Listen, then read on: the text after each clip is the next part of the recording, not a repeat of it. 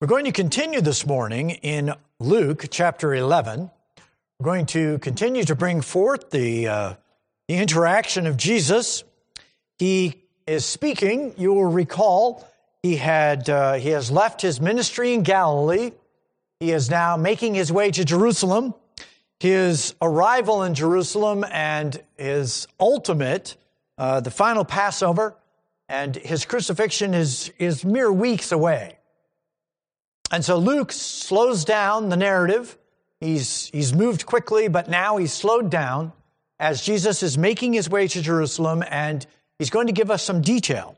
By this point in the ministry of Jesus, three and a half years, he's been preaching and teaching and doing miraculous things. And of course, we know the particular event triggered here is he uh, takes the man who is Eh, unable to speak and then brings him to where he can speak. And everyone is amazed. And then there's that group of people, the Pharisees and, and the scribes, who are like, well, he's just doing this by the devil. And, and when that event all kind of gets done, he's invited to a Pharisee's home. Come over to my home for lunch. Okay, Jesus accepts the invitation. And you will recall, it was a couple of weeks back, but you'll remember that he walked in and walked by the ceremonial uh, little deal there to wash your hands and, and immediately went right to the table, which of course offended everyone in the room because how dare you eat with unwashed hands? You know, I mean, that's what are you, what are you doing? And, and of course, he goes into a discussion with them about how the Pharisees, you guys, uh, you clean the outside of the cup, but you don't deal with the inside. You don't take care of what's going on inside. And if you don't, don't you realize that the God who made the outside made the inside and that you actually need to be cleaned on the inside first? And of course, by the time he's get done saying this, it's, huh, woo, you know. So we'll pick up the passage here. One of the lawyers in verse 45 said to him in reply, Teacher, you know, when you say this, you, you insult us as well. Now, we can kind of, we need just a little background here as to who this person is. The Pharisees are people who would be like members of a club. They're kind of like members of the club. And so, if you wanted to become a Pharisee, you could be whatever profession you were, any number of professions. Uh, professional people could all be Pharisees. But a lawyer, which, by the way, is also referred to as a scribe, this is a particular job. And their job was to interpret the scriptures they would make copies of the Old Testament, the law of Moses, of all the Old Testament. This was a scribe literally would take a scroll and they would get, here's the old scroll, here's the new scroll, and they would start writing and they would copy it. So if you didn't have strong exhaustive concordance, let alone a computer, so if, if, you're like, you know, what is that verse? I remember there being a verse about, um, and you would go to the scribe and he would hopefully have a good memory and be able to go to the right scroll and pull it out and go, okay, this is the verse you're looking for. Ah, okay. So these were the guys who, as it were, were the brains of the operation. If you were a Pharisee and you wanted to look for a verse, you would go to the scribes, to the lawyers. The lawyers were the, they were professionals. They did if you were a Pharisee, you might very well own a business. You might own, a, who knows what, a bakery or, or any number of businesses. If you were a scribe or a lawyer, your job, your profession was to study the Word of God. So they were the final authorities. They were the ones who actually, if the Pharisees had a question, you would go to the scribes, you would go to the lawyer, and you would ask your question. So they're kind of a, a cut above. Which is why this lawyer looks at him and says, You know, by going after the Pharisees, these are like our, our disciples. Now, some lawyers were Pharisees too, right? In fact, many of them. But again, being a Pharisee was you could come from multiple professions. So this guy is there because he's a Pharisee and a lawyer. So they would go to him and they would, they would ask, the Pharisees would ask him questions. So you got to remember, these are the guys, right? They loved to be called rabbi. One of the reasons why they pursued their profession so that when they went to a feast, they got the uh, upper seats. You know, they got to sit at the head table after all. They would go and make long prayers just so everyone would see how spiritual they were. These were the very guys who would drop big things in the, in the money plate. These are not guys who are used to being insulted. You didn't insult these guys. You, you didn't say things that their whole religious experience was to promote themselves. This is what was going on here. They lived to be esteemed. This was what their, original, their religious identity was. They saw themselves as a little better than everyone else. They literally walked around like I, actually, I really am holier than you. And so for Jesus to stand up uh, or at, at the meal as he's reclining in there eating to just tell the Pharisees, you know, you guys are, are quite hypocritical. You wash the outside of the cup, but you don't get around to washing the inside. So if the lawyers were the ones who actually taught the Pharisees, um, so the lawyer's looking at Jesus, and you can imagine this look, right? you may have given this look. This is kind of that over the glasses look like. You know, it's this, are you sure you want to say this? I mean, you do realize what you're saying, right, Jesus? I mean, by insulting the Pharisees, you're insulting us. Now, you don't really want to do that, do you? I mean, this is kind of what's being implied here. It's like, do you have any idea who you're actually talking to here? And, okay, so you insulted the Pharisees, but but but are you willing to actually insult the lawyers too? So Jesus looks at him and he says, Well, woe to you lawyers as well. And then he proceeds to give a list of things that the lawyers were also engaged in. Once again, Jesus is going to address what false religion looks like. It's instructive, and we should look at it. By the way, I don't think Jesus is, you know, I don't, I don't think he's angry. I don't, I don't think he's, you know, pounding the table as he says this. I don't think he's red in the face. I don't, I think he's just saying this. There is an attempt here on the part of Jesus to one more time try to help these folks think clearly about their relationship with God. This is your moment to consider what it is you're doing.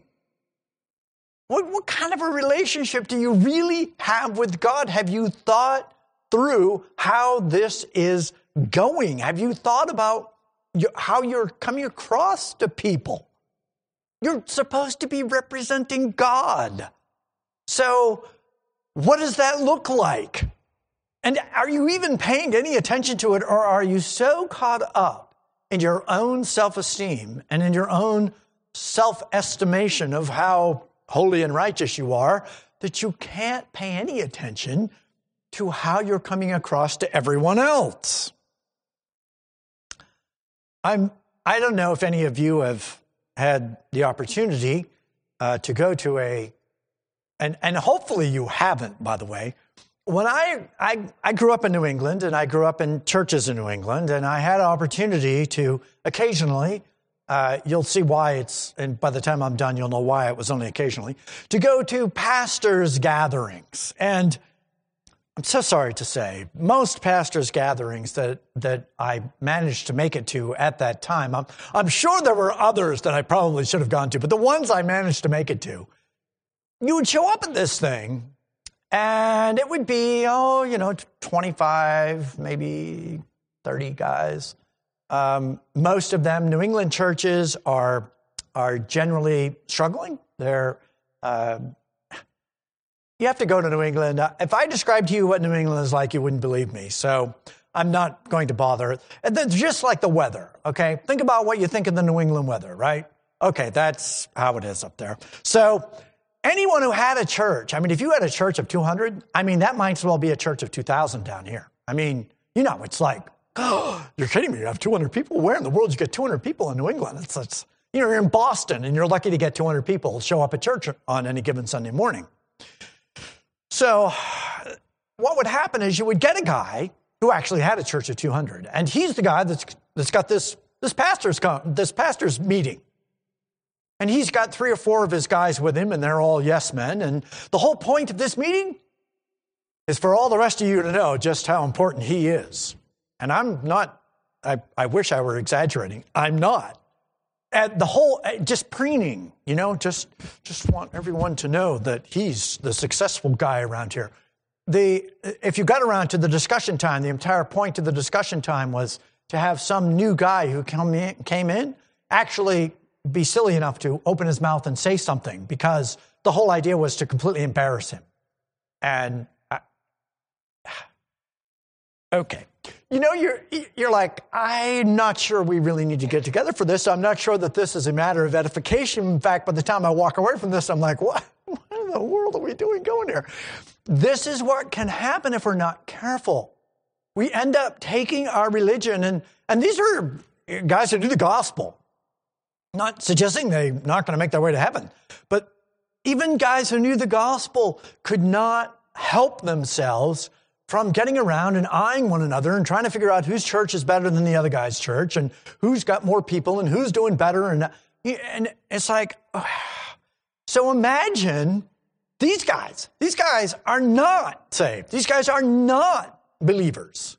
In fact, these are the guys who are going to crucify Jesus the idea of getting into a religious position and to see it as a profession and to see it as, well, you know, religious people seem to be held in high esteem. I, I think maybe I'll pursue religion so that people will respect and admire me. Um, okay. You may want to give that a go and see how it actually goes. Uh, there are people who do. There, there are, but there are moments. Uh, there are folks out there who, let me assure you, do not respect or admire you whatsoever. Um, and so, this guy, this lawyer, is is one of these people. He has gotten into this and expects people to respect him. So when Jesus Jesus speaks to him, it's like your problem is that you're in this for you. But you're not really in this to help people, which is, which is what he says to them. Woe to you, lawyers, as well. Okay, eh, you want me to talk to the lawyers? Fine. Here's what you do. Here's, here's error number one. You weigh down men with burdens that are very difficult to bear, and you yourself, you would even touch this burden with one of your fingers. So, what you're doing is you're putting out there this list of things that people ought to do. But this list that you're dreaming up, well, you just kind of make sure that there are certain things that aren't on this list. For instance, something tells me there weren't a whole lot of sermons in synagogues about the evils of money changing. Somehow, I think in the first century, that whole discussion about money changers just never quite made its way into the synagogue. We're not really going to talk about that because we're making a whole lot of money off money changing. So we're not really going to get up and, and talk about that. That's, that's, that's just not out there. We're not going to talk about how your prayers ought to really be done in private between you and God and you. You know, the prayers that really matter are the ones you do in your closet. Mm, yeah, no, we're not going to really have those sermons either. We're not going to have those sermons because well, we all know that we want to say our prayers out loud so everybody can see what great men of God we are. And so we just kind of miss those kinds of sermons. We don't, we don't give those kinds of sermons. Uh, we're out here, and even if we do give certain things, if we hope that you're so busy doing the things we tell you that you won't actually notice what we're doing. It's kind of like it's kind of like being in what was it, the Bahamas, the Caribbean, where was it the guy was that uh, got up and, and, and lectured uh, all of his uh, constituents on how they need to stay home and they need to uh, not travel for the holidays. And, and they uh, had this message uh, recorded while they were in the Caribbean or the Bahamas or somewhere out there. Uh, no hypocrisy there, right? Oh no, yeah, no. You all need to stay home and don't get together with your family and don't don't listen to all that noise behind me as I'm gathered with my family in some foreign country. Yeah, no. Um, these guys would have really liked that guy. They'd have thought that was a really good approach to it. You you say, but you you don't you don't do.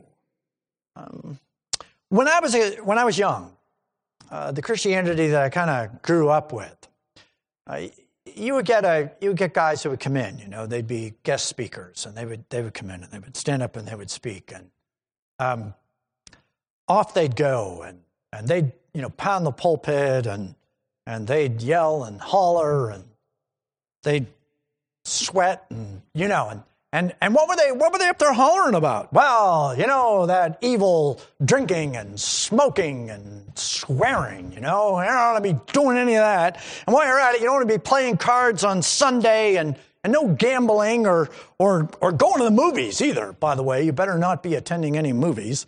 And uh, and, and then they get going on, oh, how evil, you know, dancing is, and women wearing pants in church. Oh, and mixed bathing. I don't know when the last time was you heard that, but I grew up listening to that.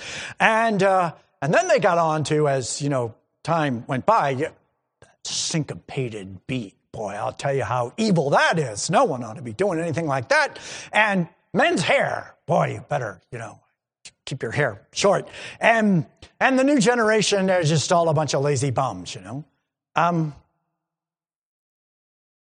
Okay, I mean, that's all somewhat interesting, but you know, if you actually go down through that list, even at the time, okay, if you grew up in a Christian home back when I was a kid, you know, which would have been the 60s, maybe, you know, 70s when I was a teenager, uh, if you grew up in a Christian home, chances are pretty good. Your parents didn't even, there wasn't any alcohol in the whole house anywhere. Nobody was smoking. Uh, so, if you actually manage to, you know, sneak a cigarette out behind the barn, you know, one puff of that thing, like, who in the world would ever want to do that anyway? And if you taste alcohol, you know, it's an acquired taste, right? It's, it's awful. It's like, who drinks that stuff? So, you know, next thing you know, uh, you know, Dad gummit, you know, is about as, as explicit as you're going to get. So, so, you know, it's actually pretty easy to stand up and talk about the evils of smoking and drinking and, and swearing because we don't do any of that stuff. So you can get up and yell and holler and pound the pulpit and march around and, oh, you know, the devil is out there and, and everybody else, amen, you know, we're all amen because what? You know, okay, so none of us are doing that. Particularly if you grew up in a Christian home and, and you just go down through the list, right? I, playing cards. I don't know. If you can play cards on Monday, uh, I'm pretty sure you can play them on Sunday. I don't know. You want to get excited about that. And attending movies, well, we don't have a problem with that anymore. You can attend the movies anyway. But um, don't put evil things in front of your eyes. Actually, I think if we'd have supported good movies, we might have got more of them. There's something to be said for that. Uh, ladies, you know, pants, really? Okay, men should not dress like women.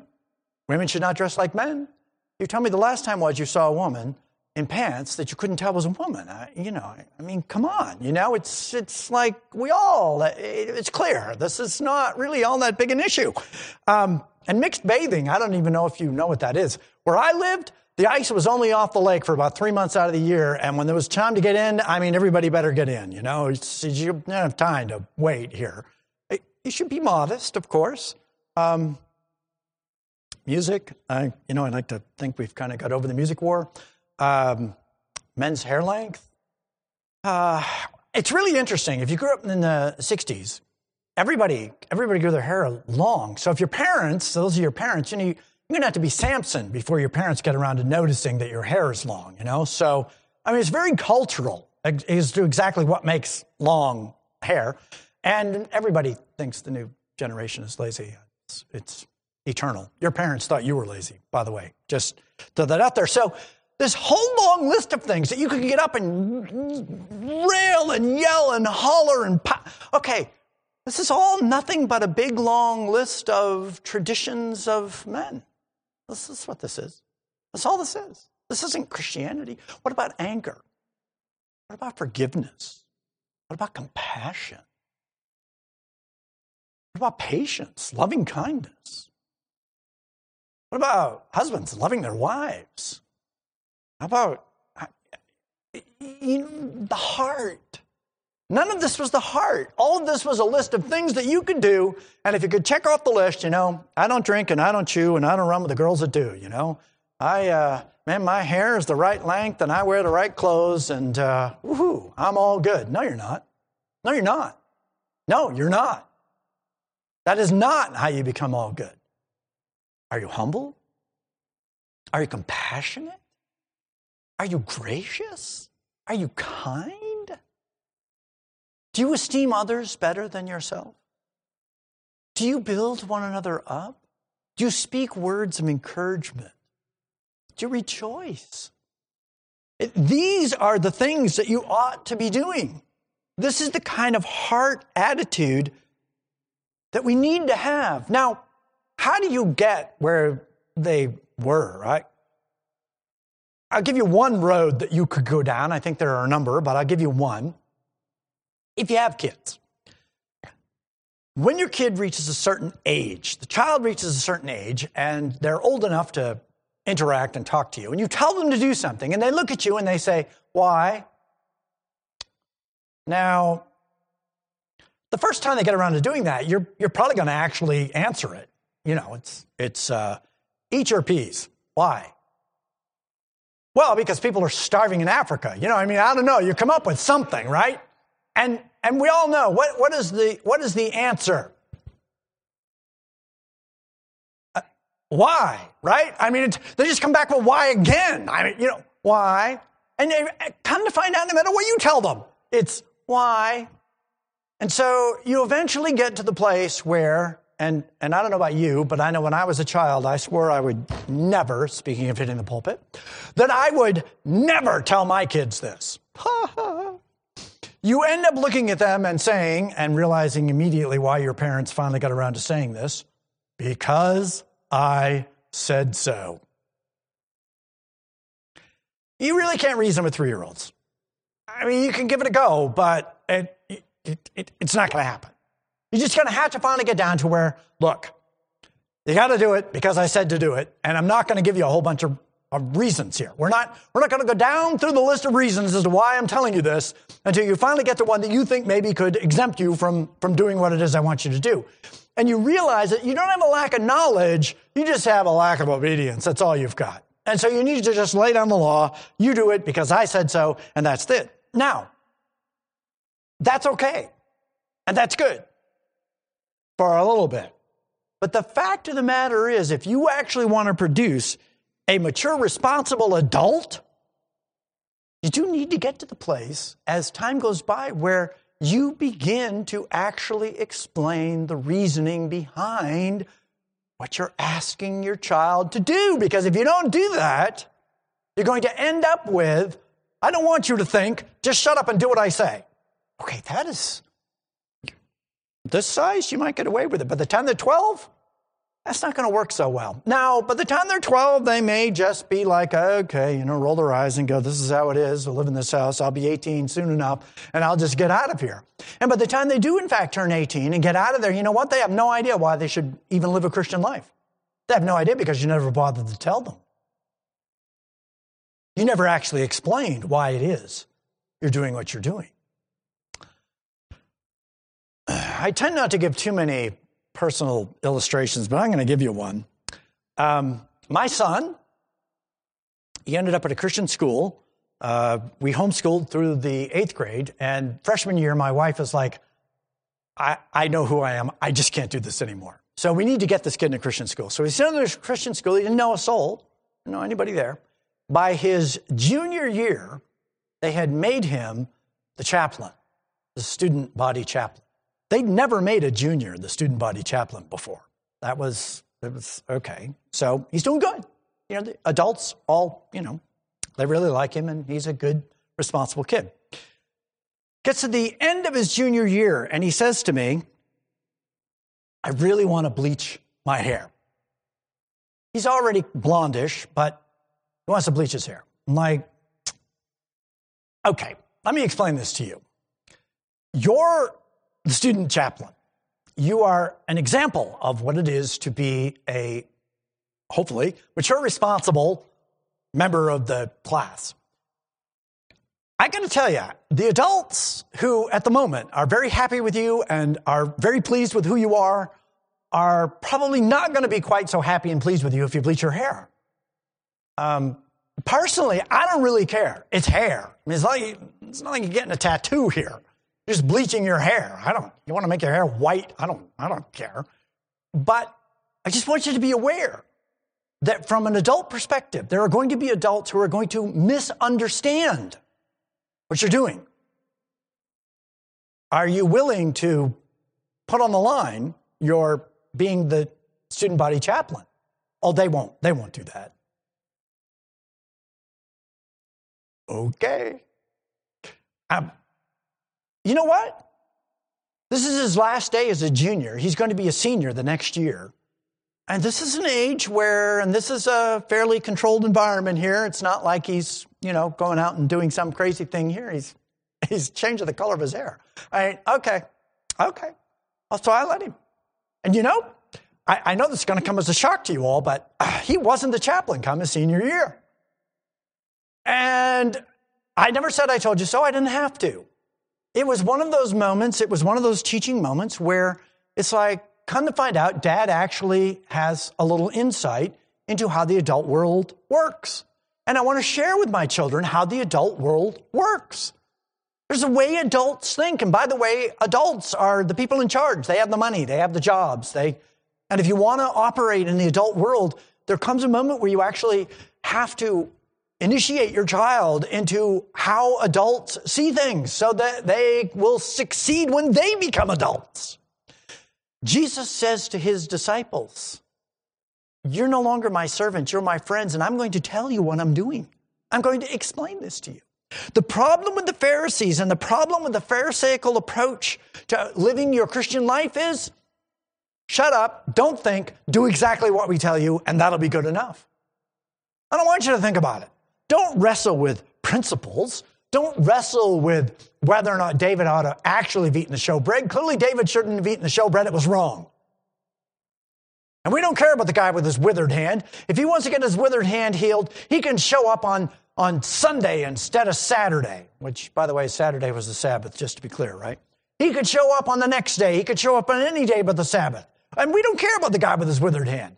That's legalism. Don't want you to think about it. Just do exactly what we say. And that's exactly what the lawyers were doing.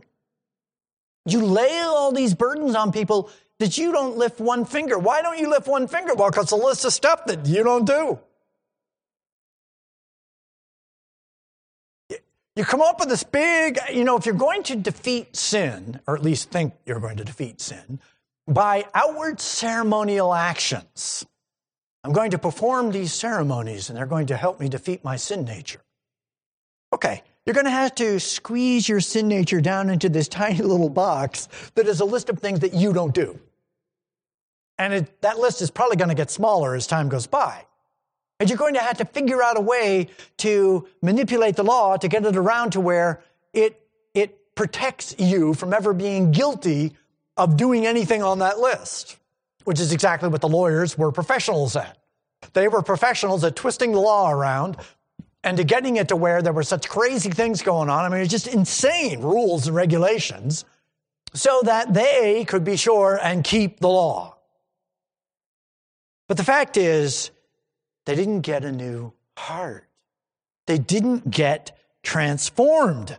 The, the fact is that if you, if you think that doing some little ceremony, if you think salvation is raising your hand, coming down front and praying some little prayer, and then, and then we hand you a gospel of John with a little thing in it that says, no matter what you do from here on in, you're saved and going to heaven. Just stick this in your pocket or put it in a safety deposit box somewhere. And when you die, take it out and show it to God. And you can just go live however you want. I mean, if you, if you think that is actually true, uh, it's, uh, it's, it's not a good place to be.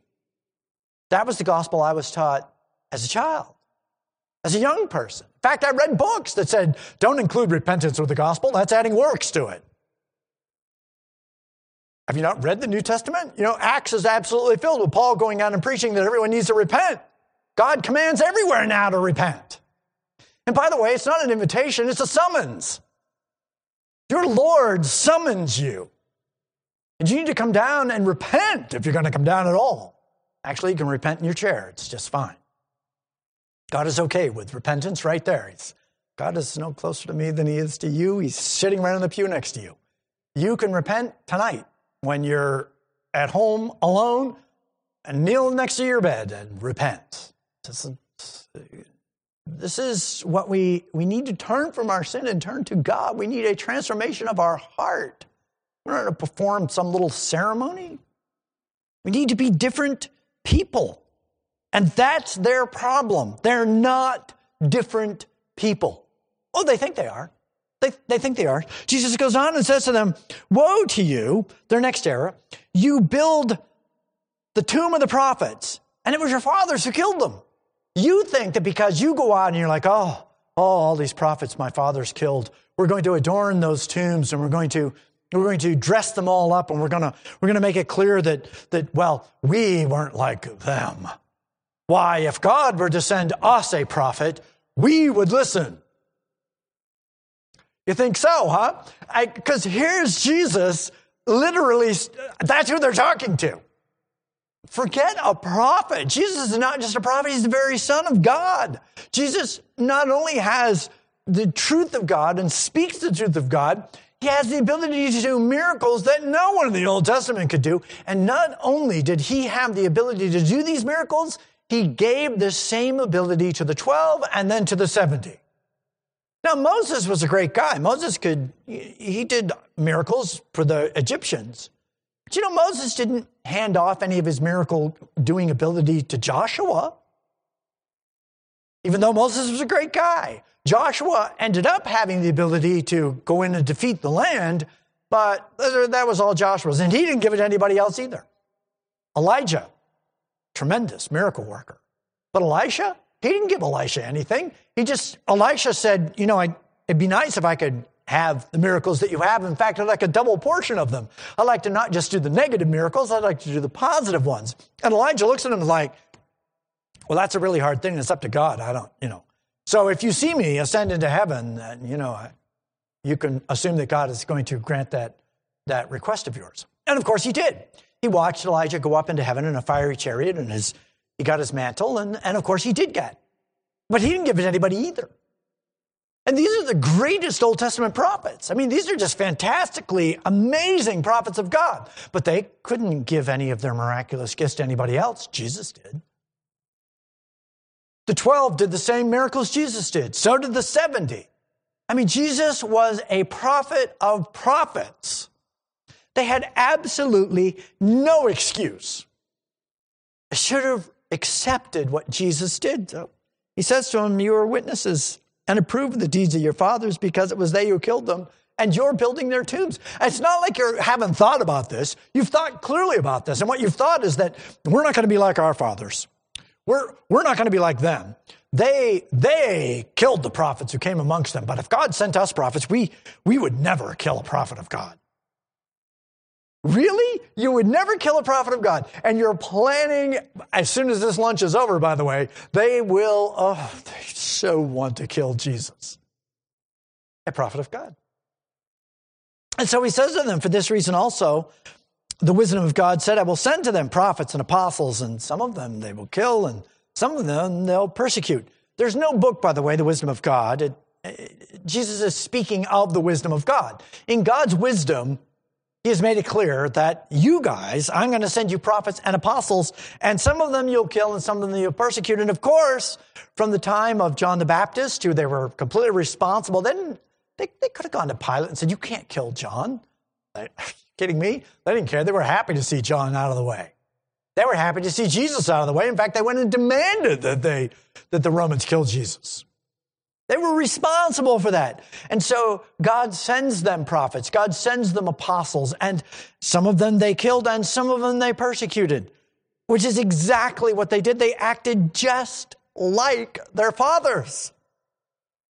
You would think. Well, well, I'll get to it in just a second here. So Jesus gives these gifts to fishermen, tax collectors, uh, uh, political zealots. They have the ability to do miracles.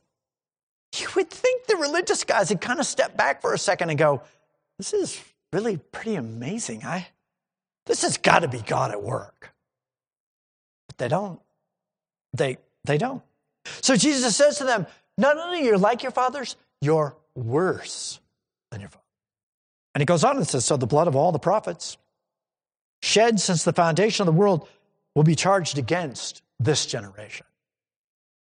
Like the Noahic flood, where the wickedness of man had been going on for some time, but it was that generation that was actually consumed by the flood. So, so you guys, I mean, from the blood of Abel, which by the way, Cain and Abel, right?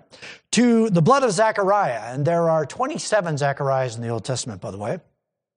But this one, Matthew actually says he's uh, Zechariah and who he's the son of. Uh, he's the son of Berechiah, which is the guy who wrote the book, Zechariah.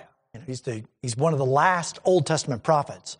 So you've got the first Old Testament prophet, which is Abel, who is showing the true way to give correct sacrifice, to Zechariah, who is the last Old Testament prophet. You'll recall after Zechariah, there's no more prophets. There's 400 years in which God does no longer speaks to his people. So from the blood of Abel to the blood of Zechariah, who was killed between the altar and the house of God, I tell you, yes, it shall be charged against this generation. All of those prophets, all of them, who all spoke, none of them had the ministry of John the Baptist or Jesus or the apostles or the 70, none of them, not one of them. And so you guys are going, you, you have every reason why you should have seen the truth. And Jesus is talking to them. Why is Jesus talking to them? Because he, he's trying to get them to see the truth. It's going to happen. The judgment of God is going to fall in. And of course it did, right? 66 AD, the Zealots, the, the party of the Jews who were determined to overthrow the Romans, decided that they were going to overthrow the Romans. And so they just started an all out war with the Romans. And of course, Titus, the great Roman general, who the Romans conquered the world, right? So, I mean, they got world class military leaders. Titus is one of them. One of the greatest generals in the history of the world shows up outside Jerusalem. And you can read it. Josephus writes about it. You can, you can go on and Google Josephus and read about the siege of Jerusalem. Uh, he was outside, he was with the Romans, although he's Jewish. And he writes about it, and it's, it's a fairly interesting account. You should, if you're at all historically inclined, you should read Josephus's account of this war against the city of Jerusalem. Um, and of course, he wins. It takes a little while, you know, they have big walls, but when he finally wins, they, they destroy Judaism. They, they cut down every tree anywhere near the place and make crosses out of them. And when they finally break through the walls, they grab all the leaders and crucify the whole bunch of them. I mean, thousands of crucifixions. And they take the temple, Herod's temple, and they drag the whole thing down into the Kidron Valley. If you, you can go to my Sunday school room and you can look at the picture from the Mount of Olives. You're down in the Kidron Valley, up the wall's still there, but the top is just wiped clean. The, there's nothing left of the temple. They just completely dragged the temple off. Why? Because they had their opportunity to believe in their Messiah and they chose not to do it. And there was every reason to do it. And verse 52 Woe to you, lawyers, you have taken away the key of knowledge. You yourselves didn't enter, and you hindered those who were entering. You've taken the law of Moses and you've twisted it around to such craziness that no one can understand what it says anymore. You've taken it to such extremes that even if anybody wanted to see the heart of God as reflected in the Old Testament, you've, you've turned it around and, and used so many uh, traditions and history and all of your crazy interpretations of which you've laid layer on top of layer on top of layer, that not only can you no longer figure out what in the world the sacrificial system was supposed to point to, you're over here thinking that it's somehow supposed to make you righteous when it's supposed to show you how guilty you are, that not only can you not figure it out, but you've made sure no one else can figure it out too. And so Jesus says, Woe to you, lawyers. Woe to you. You are false teachers you think you're presenting the way of God, and instead, you're simply leading people completely astray. And Jesus speaks plainly and clearly and directly to them. This is This is because the you would think, maybe, maybe you wouldn't, but you know, Jesus, aren't you going to be polite? You're at this guy's house, you're at dinner, uh, you know, lunch. This is a lunch with the Pharisees and some of the scribes and lawyers. And you walk in, you don't wash your hands, everyone kind of raises their eyebrows at that, and you start talking to them about how they only wash the outside of the cup and they're hypocrites. And then the lawyers are like, wow, you know, I'm, well, if you're going to say that to them, what about us? Well, since you asked, um, let me make very clear to you what your errors are. Jesus does this out of compassion. Jesus does this because if, if these guys don't get this, where are they going to spend eternity? And this is why we, in our society at this moment, must speak truth. We don't get mad about it. We don't get angry about it. We don't to get all red in our faces and, you know, pound pulpits. And men are men, and women are women. And God made them male and female. And that's that. And that's the truth. And if our society simply doesn't want to hear that, well, okay, our society can refuse to listen to that. But it doesn't change what the Word of God says. It doesn't change what God says. And the moment is going to come when we're all going to stand before God and we're all going to give an account. And every person who hated you and mocked you and went after you for saying the truth will answer to God for it. And so we can be kind, we can be compassionate. And the kindest and most compassionate thing we can do is speak truth. Two men cannot get married. I don't care what the world says. They can say whatever they want to say. God created the male and female. That's marriage. I don't care what the Supreme Court says. They can say whatever they want to say. The Word of God is not changed. And we must speak the words of God. That's what we're called to do. Not, not with anger, not because we hate people. We don't hate people, we love people. We want to give people the truth. We must speak truth. Our world must hear it. And we must speak it kindly, compassionately, because they're lost. The fact is that God sent his son to die for sinners, which we all are. Jesus is about to die for these guys. They're about to crucify him. He's going to hang there for them. He's going to give them the sign of Jonah.